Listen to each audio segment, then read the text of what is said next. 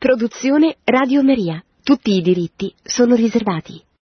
Cari amiche e cari amici, buonasera. Riprendiamo questo martedì la presentazione di quella che in generale si chiama la dottrina sociale della Chiesa, che abbiamo già dedicato due trasmissioni alcune settimane fa, poi ho presentato eh, l'Angelus eh, in occasione della giornata per la vita di Papa Francesco, martedì scorso, e il martedì precedente il tema è stato quello dei martiri e prima ancora il discorso che il Papa ha fatto alla, alla Sacra Rota. Oggi riprendiamo il tema della dottrina sociale, come vi dicevo. Lo riprendiamo partendo così dal, dal 1900, 1991, quando San Giovanni Paolo II pubblica la sua terza enciclica sociale che si chiama Centesimus Annus, che proprio nel titolo vuole commemorare la precedente enciclica di Leone XIII, il suo predecessore, che venne promulgata nel 1891 e che si chiamava Rerum Novarum, che normalmente viene intesa come la, l'inizio della dottrina sociale della Chiesa. In realtà non è così, ho già avuto modo di dirlo eh, diverse volte, la dottrina sociale della Chiesa non nasce con un'enciclica alla fine del 1800, perché eh, la dottrina sociale della Chiesa è parte integrante, come ebbe a dire San Giovanni XXIII, della fede cattolica, cioè è qualcosa che è intrinseco nel cristianesimo.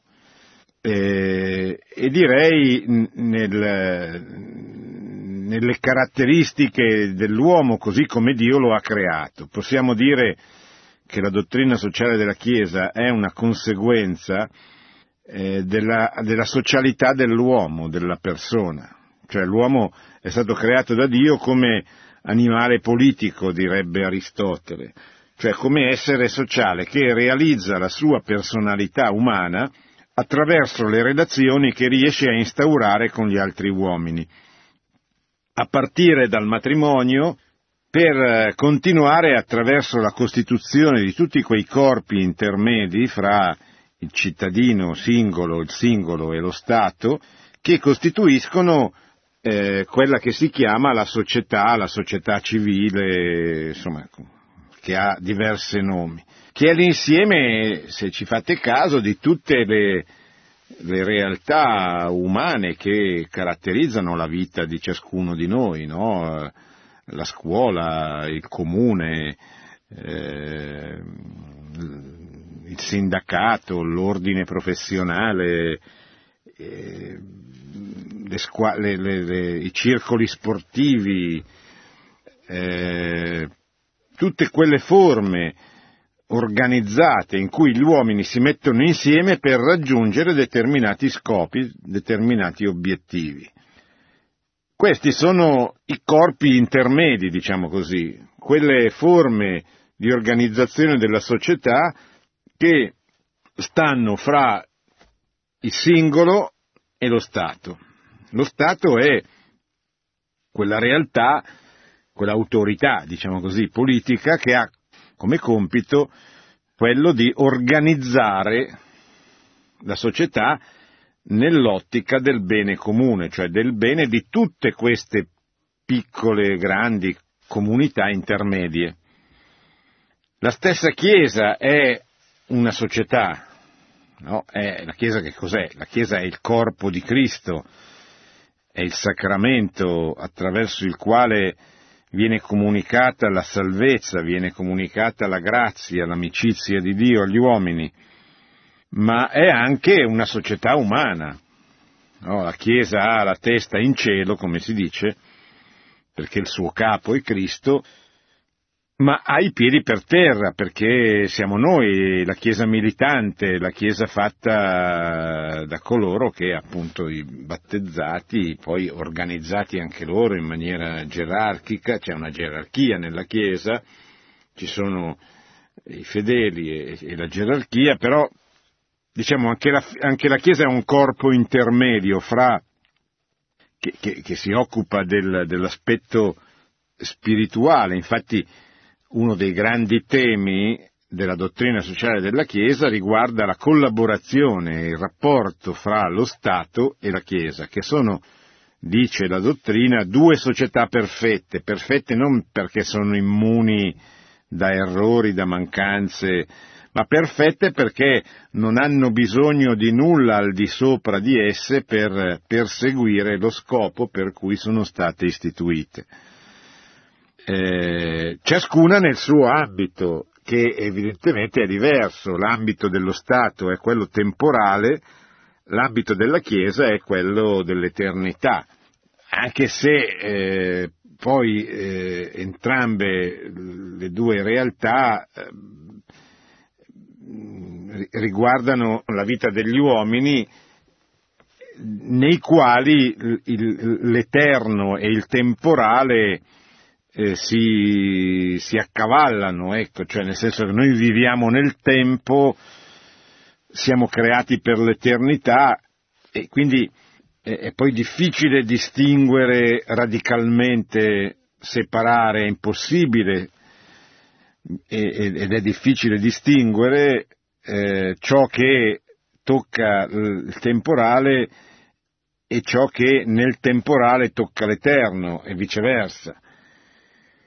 Però, insomma, la dottrina sociale della Chiesa che cosa fa? La, la dottrina sociale della Chiesa è quella parte in, della fede che ci permette di, ci, ci, permette, ci, ci aiuta, ci indica come organizzare la vita temporale, la vita nel tempo, la vita economica, sociale, politica di una nazione, affinché ciò possa favorire la salvezza eterna delle persone e, eh, e possa così rendere gloria al, al, Signore, rendere gloria a Dio, organizzando una società, eh, una società, come diceva San Giovanni Paolo II, eh, che, che, sia secondo il piano di Dio e, e, e, che gli renda gloria. Una società a misura d'uomo, cioè fatta per l'uomo, per il bene dell'uomo, e secondo il piano, secondo la volontà di Dio. Ora, tutto questo è la dottrina sociale della Chiesa. È importante che noi capiamo una cosa che i papi ci hanno detto tante volte, cioè la dottrina sociale della Chiesa non è un optional, non è un qualche cosa di cui la Chiesa e i cristiani possono fare a meno.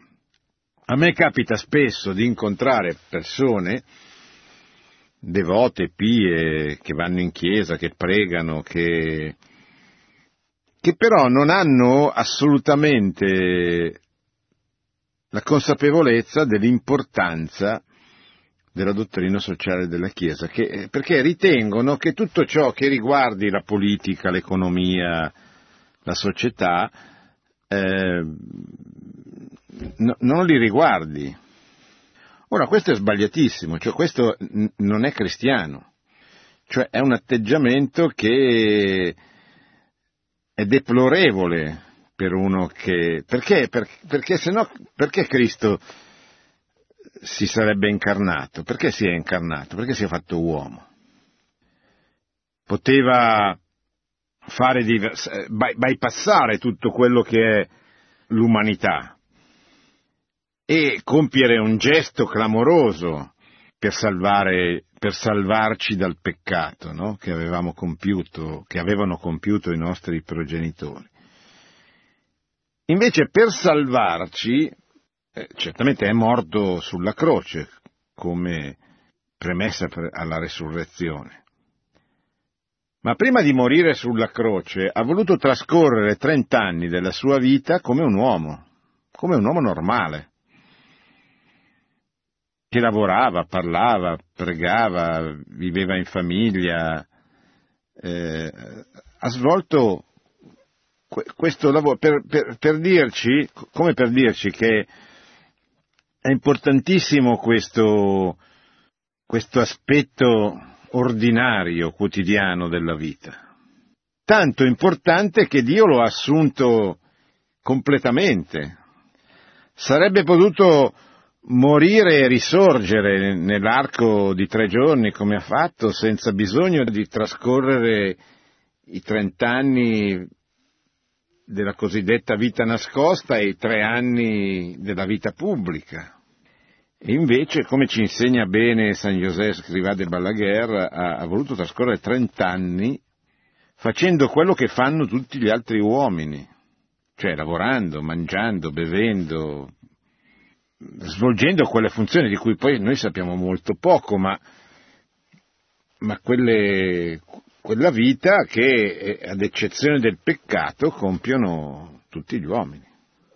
Allora, questo cosa vuol dire? Vuol dire che quella vita, cioè la vita ordinaria, la vita quotidiana, è, è importante perché è la vita alla quale ciascuna persona passa, deve passare, deve trascorrere quel tempo per poter poi entrare nell'eternità, per poter salvarsi, per poter entrare nella vita eterna, nella visione beatifica. E allora, quando io incontro delle persone che non, eh, dei credenti, dei praticanti, dei battezzati, che non si preoccupano per esempio di costruire un mondo a misura d'uomo secondo il piano di Dio, come diceva il Papa, che non si preoccupano di combattere contro le ingiustizie, che non si, non si preoccupano di fare in modo che la società riconosca i diritti della verità, i diritti della Chiesa, che non eh, ponga fine alle ingiustizie che ci sono, eh, mi preoccupo perché vuol dire che, come diceva sempre San Giovanni Paolo II, una fede che non diventa cultura, cioè che non diventa criterio di giudizio della società, della vita pubblica, perché la cultura è questo, la cultura è il giudizio che noi diamo alla luce della fede, del Vangelo, sulla vita pubblica, no? Se la fede non diventa cultura, diceva San Giovanni Paolo II, vuol dire che non è stata accolta, vuol dire che non è stata compresa, che non è stata... E allora tante, tante persone che oggi si convertono, e grazie a Dio si convertono, però spesso rimangono confinate dentro questi ambiti della vita di preghiera, per esempio, dei gruppi de, di preghiera, come se i gruppi di preghiera fossero estranei alla vita del mondo, fossero una cosa altra, diversa, e certamente lo sono anche, ma, ma sono una cosa diversa dentro il mondo, a favore del mondo, per cambiare il mondo, perché il mondo diventi cristiano.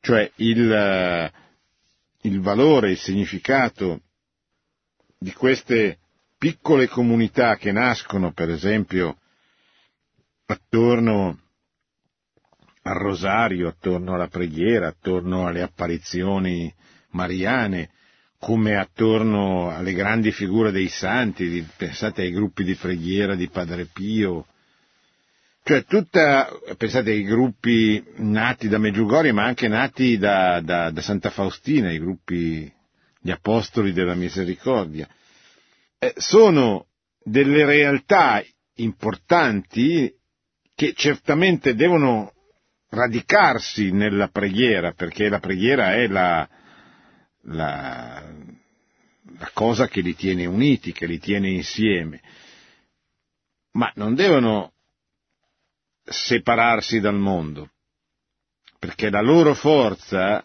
è essere lievito del mondo, è essere il segno nel mondo di una presenza di, cristiana, quindi di, un, di, una presenza che porta un messaggio eh, di salvezza e di santificazione. E questo messaggio non può prescindere dalla dottrina sociale della Chiesa, cioè non può prescindere da, quella, da quell'insegnamento, da quel giudizio che nasce dalla fede che la Chiesa ha e che continua a trasmettere attraverso il suo magistero, cioè suo, l'insegnamento dei, dei pontefici. Ecco allora che cos'è, eh, che cos'è stata quell'enciclica perché il Papa San Giovanni Paolo II commemora cento anni dopo con un'enciclica sociale un'altra enciclica sociale, che non era l'inizio della dottrina sociale, ma era l'inizio 1891, Rerum Novarum, era l'inizio della necessità che la Chiesa eh, come dire, organizzasse il proprio pensiero, il proprio insegnamento sulla, sul tema della società. Perché proprio allora? E allora dobbiamo andare un, un attimo in quel, quel periodo storico. Forse abbiamo già fatto qualche cenno a quando la Chiesa nel 1800 si rende conto che quello che è avvenuto nel mondo nel mondo cristiano di allora, che era il mondo occidentale, non che non ci fossero presenze cristiane altrove, ma erano proprio all'inizio, in Africa e in Asia, ed erano presenze molto minoritarie, a differenza di quello che sta avvenendo adesso, dove invece eh, l'Africa è il paese, il continente nel quale c'è il maggiore sviluppo del cristianesimo e dove i cristiani sono diventati la maggioranza della popolazione, mentre in Occidente, quella che un tempo è, stata la cristianità, i cristiani sono sempre di più una, una minoranza sempre meno influente. Allora era l'inizio di questo processo di disgregazione della cristianità occidentale. O, meglio, non era proprio l'inizio, ma insomma era l'epoca in cui questo processo di disgregazione era proprio in corso, un processo di disgregazione che comincia da lontano, comincia dalla riforma di, di Lutero, dal Rinascimento, ma soprattutto esplode, diciamo così, da un punto di vista istituzionale, politico, diciamo così, con la rivoluzione francese. La rivoluzione francese nel 1789 porta in tutta l'Europa, attraverso le armi e gli eserciti di Napoleone, quei valori, quei principi, quelle ideologie che tendono a ridurre il cristianesimo, la fede, a un'esperienza privata, un po' quello che, che, è un po' quello, il rischio che, che, che noi corriamo oggi, che noi rischiamo di correre oggi, cioè di ridurre il cristianesimo a una testimonianza personale, al trovarsi con gli amici per pregare, all'andare nei gruppi di preghiera, pregare, digiunare, fare tantissime cose importanti, buone, aiutare le persone, gli ammalati, eccetera, ma a disinteressarsi della società, a non dare un giudizio, a non eh, fare nulla per cambiare la società. Cioè, per esempio, noi ci lamentiamo che i nostri figli, i nostri nipoti perdono la fede. Ma che cosa facciamo per eh, costruire delle scuole dove possa essere trasmessa la fede? Che cosa facciamo per eh, fermare delle leggi che poi diventeranno costume e quindi saranno delle leggi, per esempio la legge sulle unioni civili che equipara il matrimonio omosessuale al matrimonio fra un uomo e una donna e che nell'arco di vent'anni diventerà un costume, diventerà un'abitudine, diventerà qualche cosa che coloro che nasceranno in questi 25 anni riterranno come qualcosa di scontato, di normale. E allora sarà difficile spiegare loro che il matrimonio è solo fra un uomo e una donna, che non tutto è matrimonio, che non qualsiasi relazione è una relazione matrimoniale, perché per loro l'esperienza sarà qualcosa di diverso, eccetera. Allora, eh, Papa Benedetto XVI lo, lo denunciava questo nella, nella, sua enciclica Spesalvi, proprio condannava questo modo di essere cristiani nell'epoca moderna, cioè come se l'unica preoccupazione del cristiano dovesse essere quella della propria anima, della salvezza della propria anima. E dice questo non è cristiano, cioè io non posso preoccuparmi, dice il Papa, soltanto della salvezza della mia anima, perché non ci si salva da soli, noi viviamo dentro delle comunità.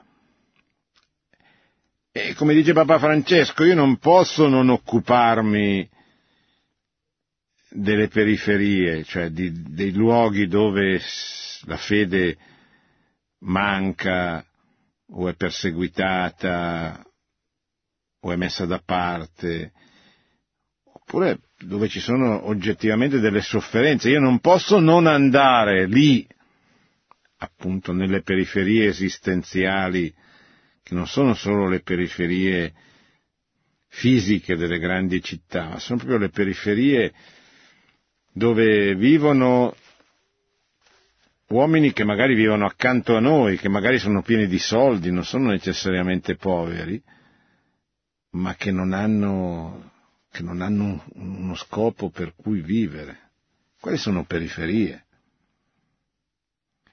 E a quelle persone noi dobbiamo mostrare il senso, il valore, la grandezza della vita che Dio ha loro donato e eh, aiutarle a capire che, che hanno un ruolo nel mondo, che devono scoprirlo, ma che ce l'hanno, e che è un ruolo pubblico, non è sempre, non è un ruolo solo privato, è un ruolo pubblico.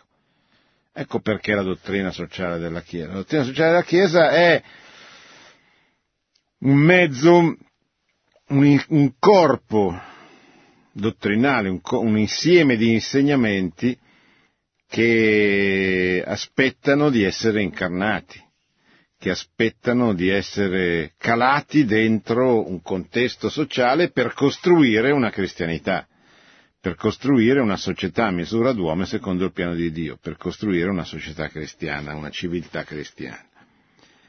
Ecco allora che arriva nel 1891 l'esigenza da parte della Chiesa, che era già da, da decenni, di dire benissimo, questo processo di disgregazione cominciato con la rivoluzione francese eh, ha avuto un grande sviluppo nel corso di tutto l'Ottocento, la gran parte dei governi europei si sono rivoltati contro la Chiesa, la Chiesa è perseguitata nella seconda metà dell'Ottocento in tanti paesi europei, comunque è messa da parte, il cristianesimo è ritenuto una religione personale, individuale, che però non deve avere nessun rilievo pubblico, non deve incidere sulle istituzioni, eccetera. Siamo nel liberalismo individualista più,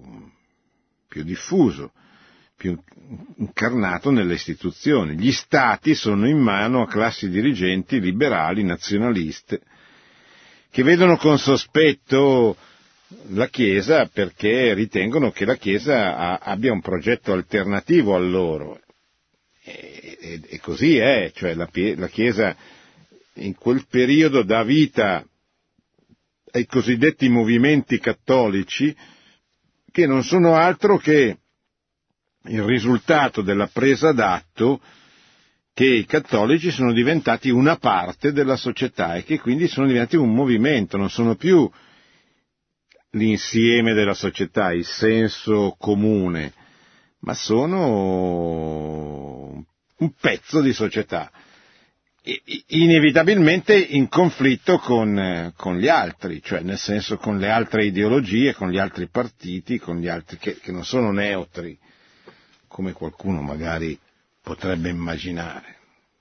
E allora che cosa succede? Eh, succede che questi movimenti cattolici, questi pezzi di società hanno bisogno di una dottrina, di un insegnamento che li guidi verso un, uh, un, progetto di ricostruzione della società. E da questo punto di vista grande maestro sarà proprio il Papa Leone XIII che governerà la Chiesa per decenni fino al 1903. Viene eletto arcivescovo di Pe- Pecci, si chiamava, viene eletto Papa con il nome di Leone XIII, che è già abbastanza anziano, ma gover- buona salute, governerà a lungo.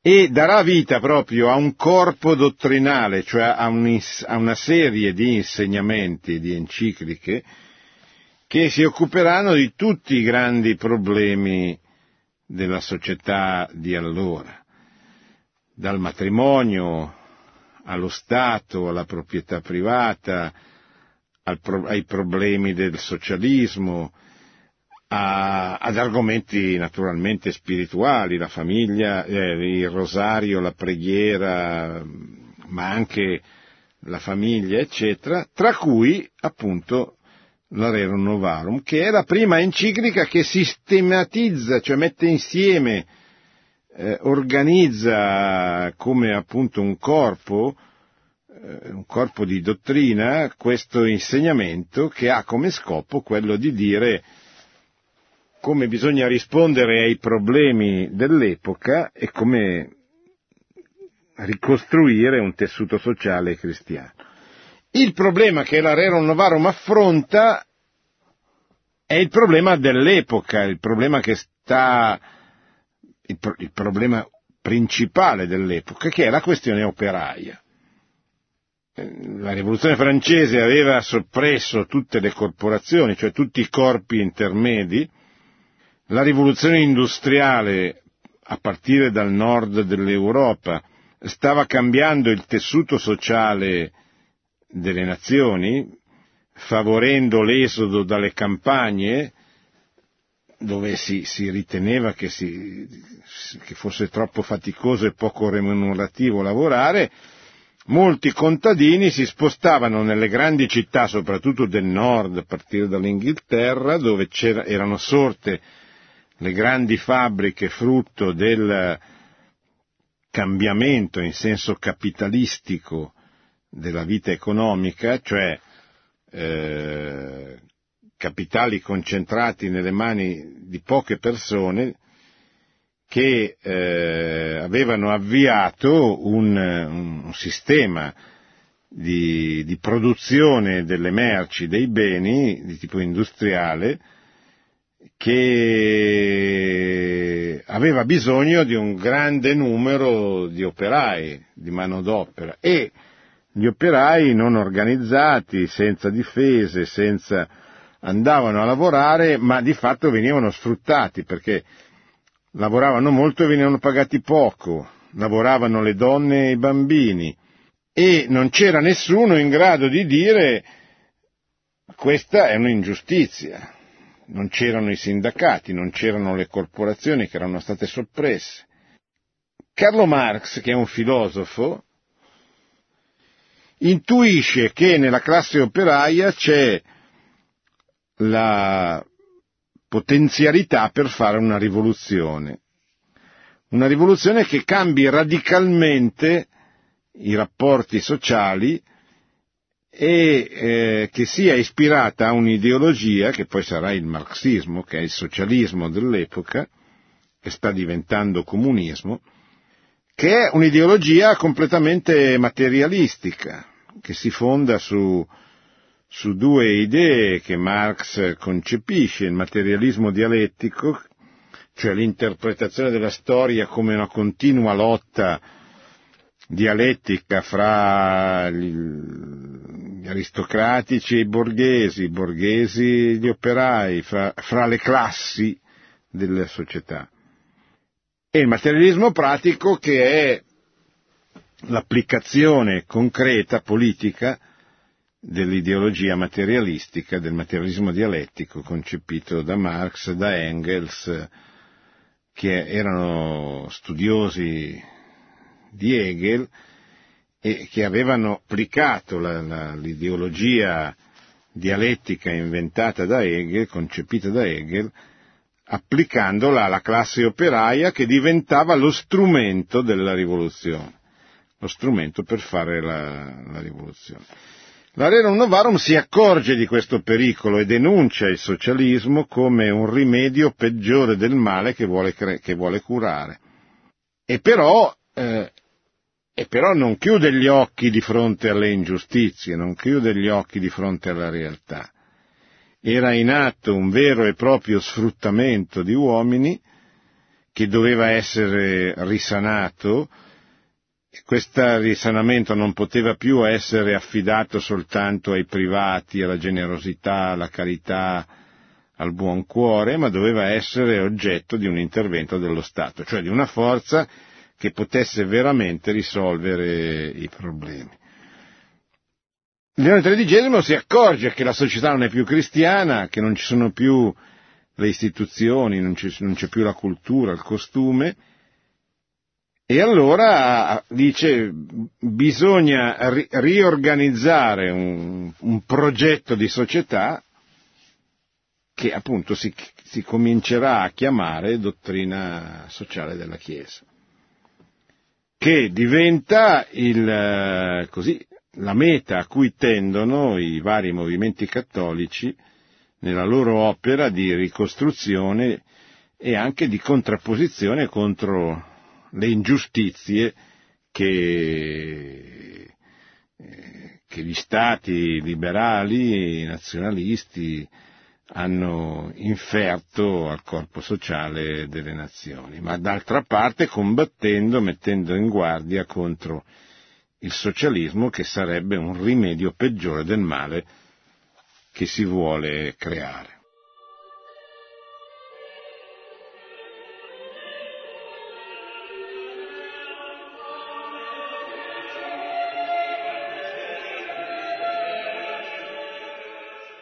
Pronto?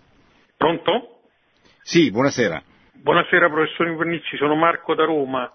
Sì, Marco, io volevo ringraziarla per questa che è molto chiara esposizione sulla dottrina sociale e anche attualizzarla a, all'oggi, a questo ventunesimo secolo, o, nel senso che il Papa Francesco con la sua grande eh, saggezza eh, ha interpretato anche eh, con alcune parole chiaramente il suo ruolo, parlando chiaramente di rischio di un capitalismo disumano, lo ha fatto pochi giorni fa e, e veramente Papa Francesco è il leader, direi anche politico di questa epoca, in un mondo che è assolutamente privo, privo di leader, di visioni, di progetti, ehm, i media si limitano a registrare l'esistente, l'unico che abbia anche una visione proprio politica è questo Papa e, e da questo punto di vista uh, ci aiuta a evitare l'inganno satanico di chi ci vorrebbe o a favore dell'aborto e delle lobby transgender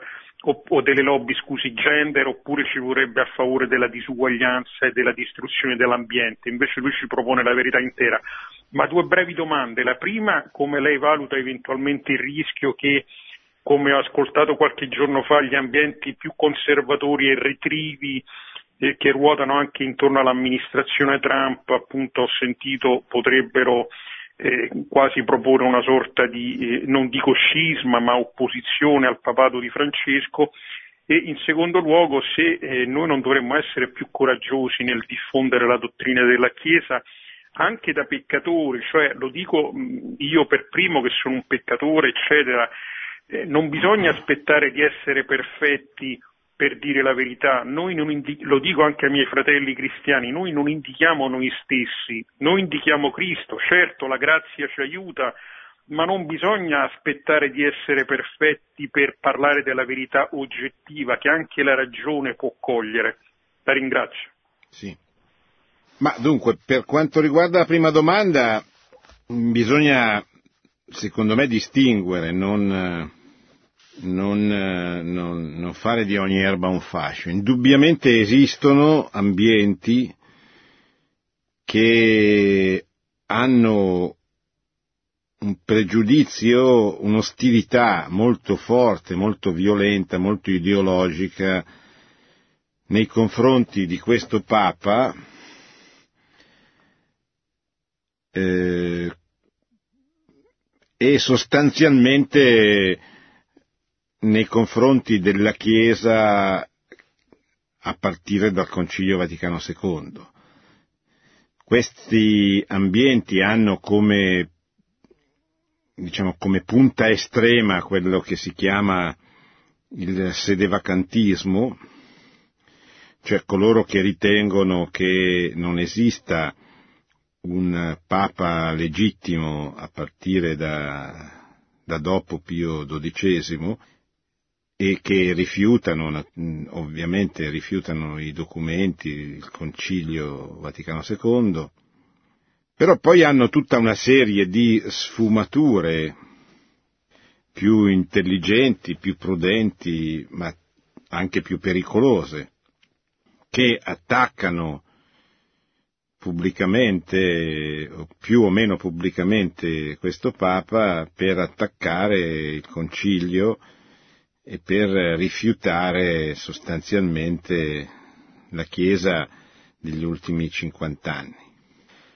Però poi esistono altri, uh, altre realtà che, eh, cosiddette realtà di, di, di, cattolici tradizionali, tradizionalisti, conservatori, che non hanno un atteggiamento un pregiudizio contro la Chiesa degli ultimi 50 anni, contro il Concilio, eccetera, ma che hanno come si dice, un mal di pancia nei confronti di certi atteggiamenti della cultura, dello stile, eh, anche di, di, di, Papa Francesco, ma non solo, cioè di un certo eh, modo di presentare il cristianesimo che eh, indubbiamente ha il pregio, il merito di essere molto comprensibile all'uomo moderno, soprattutto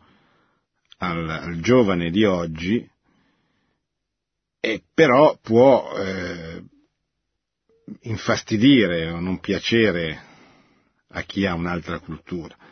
Cioè, dobbiamo tenere presente che quando diciamo che viviamo in un mondo in frantumi, come diceva Solzhenitsyn, o nell'epoca della dittatura del relativismo, come diceva Benedetto XVI, eh, questo però vuol dire che gli uomini oggi sono molto diversi fra di loro e non sono più neanche raggruppabili in grandi famiglie ideologiche come poteva essere nell'epoca delle ideologie, ma ognuno è il partito di se stesso, l'ideologia di se stesso, quindi siamo veramente in un mondo molto frantumato e molto confuso.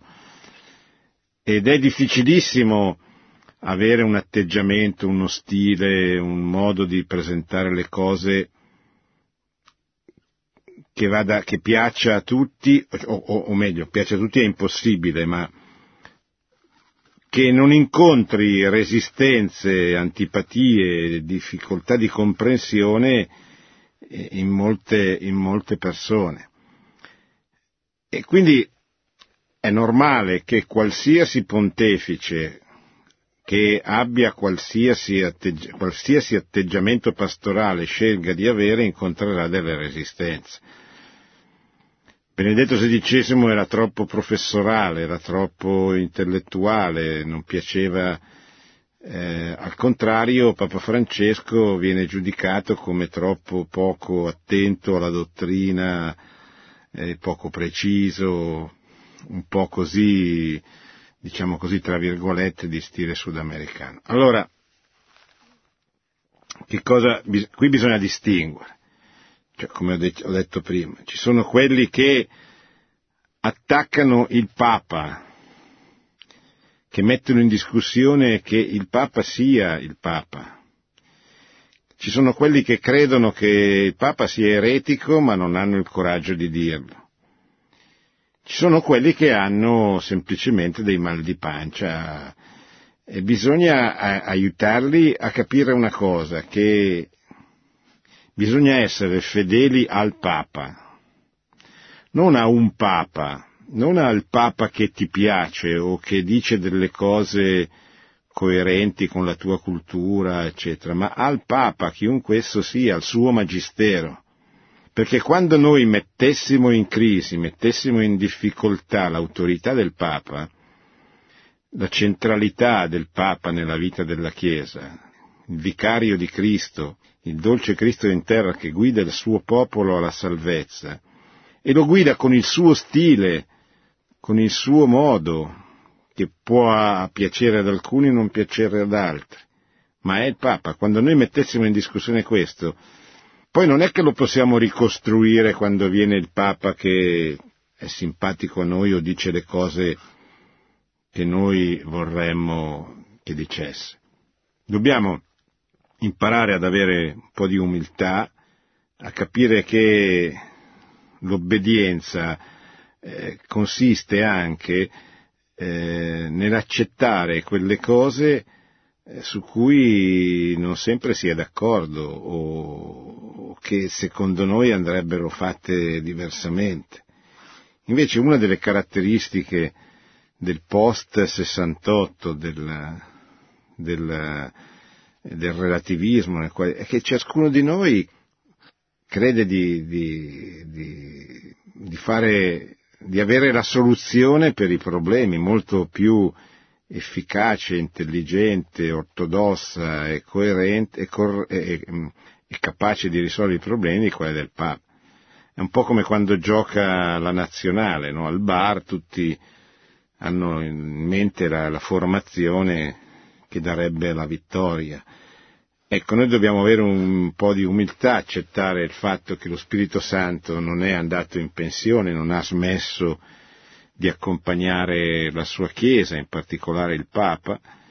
Dobbiamo diventare un po' più obbedienti concretamente. Obbediente vuol dire sforzarsi di mettere in pratica l'insegnamento del Papa, di capirlo, di diffonderlo, di studiarlo. Certo, ognuno mantenendo le sue caratteristiche, la sua identità, ma eh, sforzandosi di diffondere quel magistero, perché quello è il magistero che, che porta alla salvezza, che ci aiuta a capire. E questa diffusione, come diceva la seconda domanda, in questa diffusione dobbiamo essere più coraggiosi. Facevo cenno ai, ai gruppi di preghiera, alle persone pie. Queste persone devono capire che non basta trovarsi pregare, bisogna pregare, trovarsi pregare, ma bisogna anche trasmettere, trasmettere i contenuti del Magistero, occuparsi della dottrina sociale, soprattutto se si è laici, che la vera vocazione del laico è l'animazione cristiana dell'ordine temporale, cioè è la costruzione di un mondo cristiano, è la consacratio mundi, come dicevano, eh, come diceva Paolo VI riprendendo Pio XII. Pronto? Pronto? Sì, buonasera signora. Buonasera, dottor professore. Io eh, la ringrazio tanto perché le sue lezioni sono estremamente interessanti e produttive. Da dove Volevo chiama signora? dire- Mi chiamo Anna Domenica, Sì, e da dove chiama? da Reggio Emilia. Ah. Eh, la ringrazio tantissimo, professore. Le chiedo scusa di portarle via del tempo perché seguirla eh, è capire tante cose. Eh, sono molto grata. Buonanotte. Grazie, buonanotte. Pronto? Sì, pronto.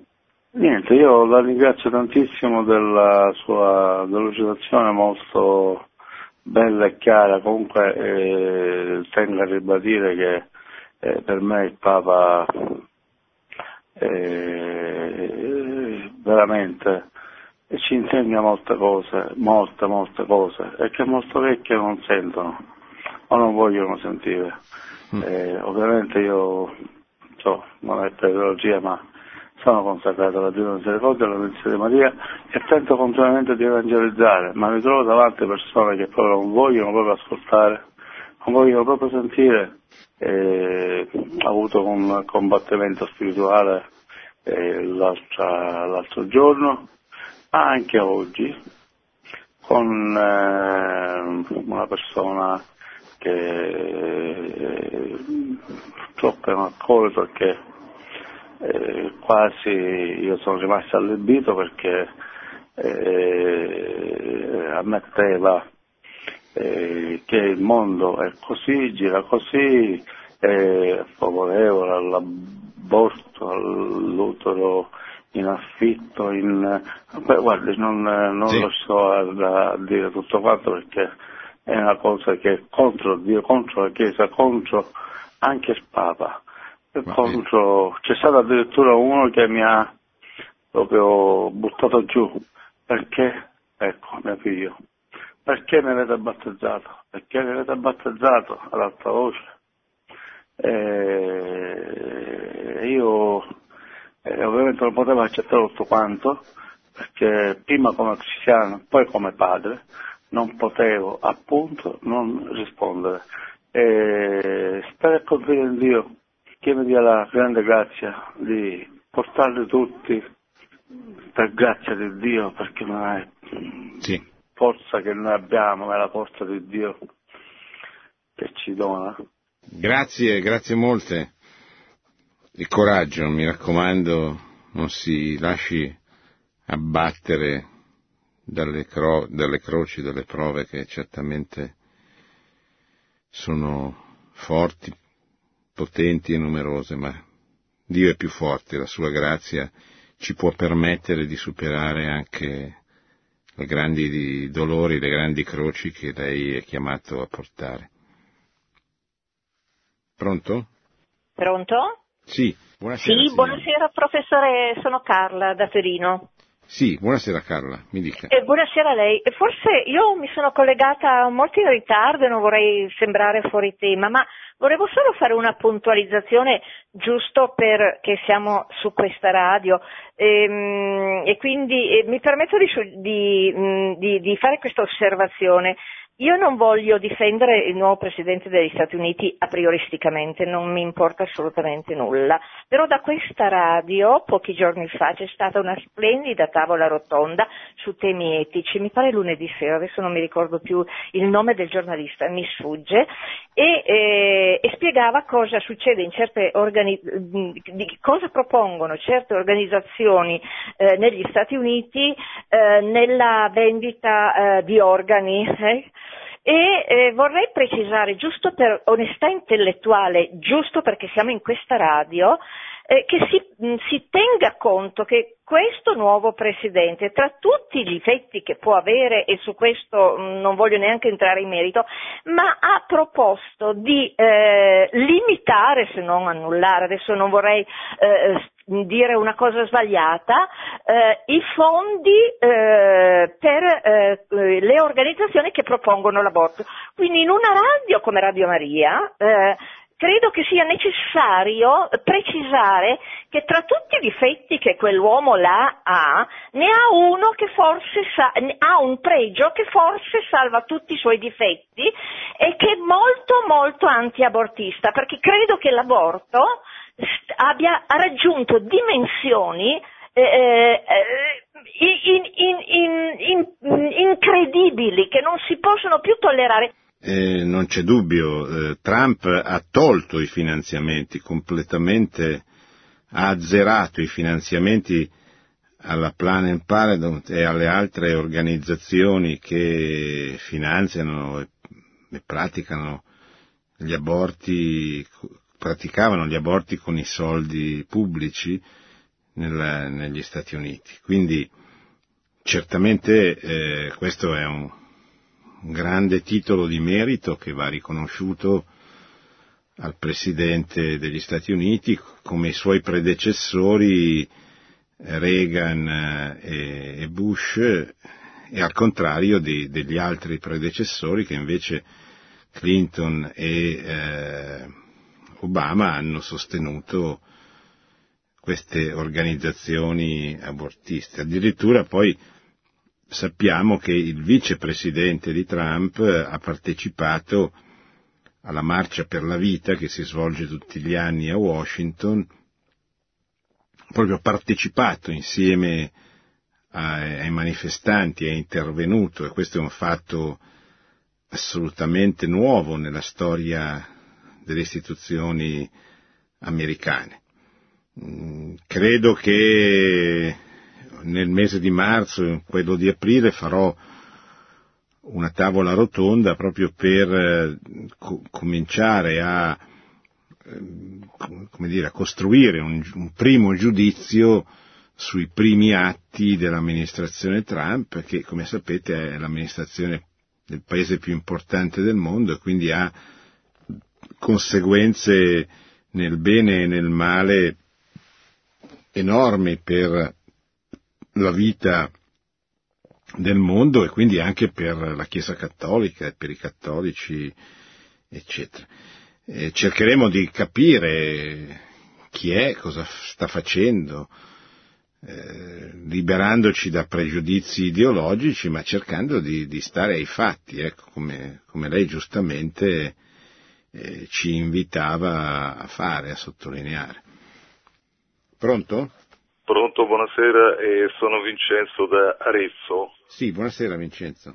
Eh, buonasera professore, volevo porle due brevi domande. La prima riguarda l'Arerum Novarum e, e le vorrei chiedere eh, quali spunti in temi di mondo moderno noi possiamo trovare in questa enciclica, visto anche che nell'ultimo messaggio della Madonna di Meggiugori e la Madonna fa riferimento al materialismo e al modernismo. La seconda domanda riguarda eh, eventuali collegamenti che possiamo fare fra la Rerum Novarum e l'enciclica Familiaris Consorzio. E la ringrazio, l'ascolto per radio. Sì.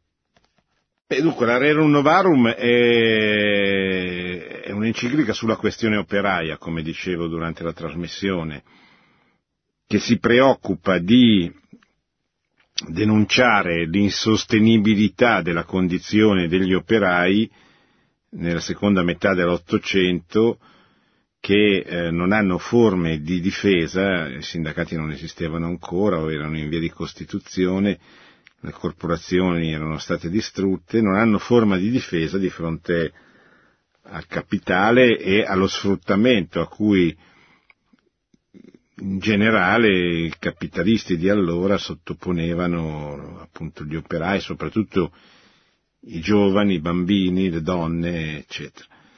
E la Chiesa dice questa è una, una, una, un'ingiustizia, una frode che deve essere risolta, cioè che è una grave ingiustizia, ricordava che non dare la giusta mercede agli operai è uno dei, dei peccati che grida vendetta al cospetto di Dio, ma anche dare la, la, lo, il salario previsto perché l'operaio non ha la possibilità di scegliere altrove, ecco, perché tutti sono d'accordo nel tenere basse eh, tenere bassi i salari è una, è, gra- è una grave ingiustizia. Il salario, dice l'Rerum Novarum, deve tener conto della famiglia, deve tener conto dei figli, cioè il salario non è per l'individuo e basta, ma è l'individuo che, che ha una responsabilità, una famiglia, deve tener conto del riposo festivo, cioè deve tener conto che non può sfruttare come se fosse una bestia da soma l'operaio. Contemporaneamente la Novarum mette in luce i rischi, i pericoli di un rimedio peggiore del male che vuole curare, che è il socialismo. Quanto al materialismo e al modernismo, beh, il materialismo è certamente la dottrina di base del comunismo, del socialismo. Il modernismo Anch'io ho notato il messaggio della Madonna Meggiugorie. Eh, non so che cosa, anche lì bisogna capire le traduzioni, che cosa intendesse nel messaggio con la parola modernismo. Modernismo è una parola molto precisa, il modernismo è un'eresia che viene condannata dalla Chiesa all'inizio del Novecento, in particolare dall'enciclica del 1907 di San Pio X, Pascendi Dominici Gregis, il modernismo viene definita la sintesi di tutte le eresie, cioè è un'eresia intanto che non rompe pubblicamente con la Chiesa, cioè che tende a rimanere dentro la Chiesa per corroderla dall'interno. E sostanzialmente è un peccato contro la speranza, siccome i modernisti credono che la Chiesa non possa più essere riconosciuta come tale dalle società, dal mondo, non possa più fecondare una nuova civiltà cristiana, allora il cristianesimo si deve adeguare e prendere un po' di tutto quello che c'è in giro, delle varie ideologie, eccetera, e, eh, e, e mischiare questo con eh, proprio credo per eh, diventare qualcosa di più accettabile da parte dei potenti perché la Chiesa diventi più accettabile da parte dei potenti di oggi, eccetera. E quindi viene, vengono presi dalla filosofia, eh, viene prevista la rinuncia alla dottrina sociale, che ovviamente è un ostacolo, e, e, e così il cristianesimo viene, viene snaturato, viene costretto all'ininfluenza e all'insignificanza. Viene condannato la Chiesa, però io non so che cosa si intenda nel messaggio con modernismo, perché potrebbe anche essere così genericamente lo spirito moderno, cioè lo spirito di quel mondo eh, nato con la rivoluzione francese, finito, perché l'epoca delle ideologie è finita, ma che continua in qualche modo nell'epoca postmoderna. Non lo so, eh, non so che cosa intendesse, bisognerebbe forse sentire qualche...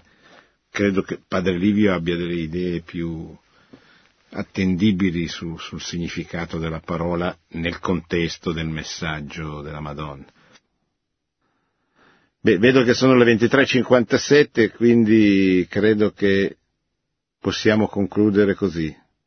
Ringrazio tutti, ricordo che abbiamo parlato di dottrina sociale della Chiesa appuntamento a martedì prossimo, buona settimana, buon lavoro a tutti. Produzione Radio Maria. Tutti i diritti sono riservati.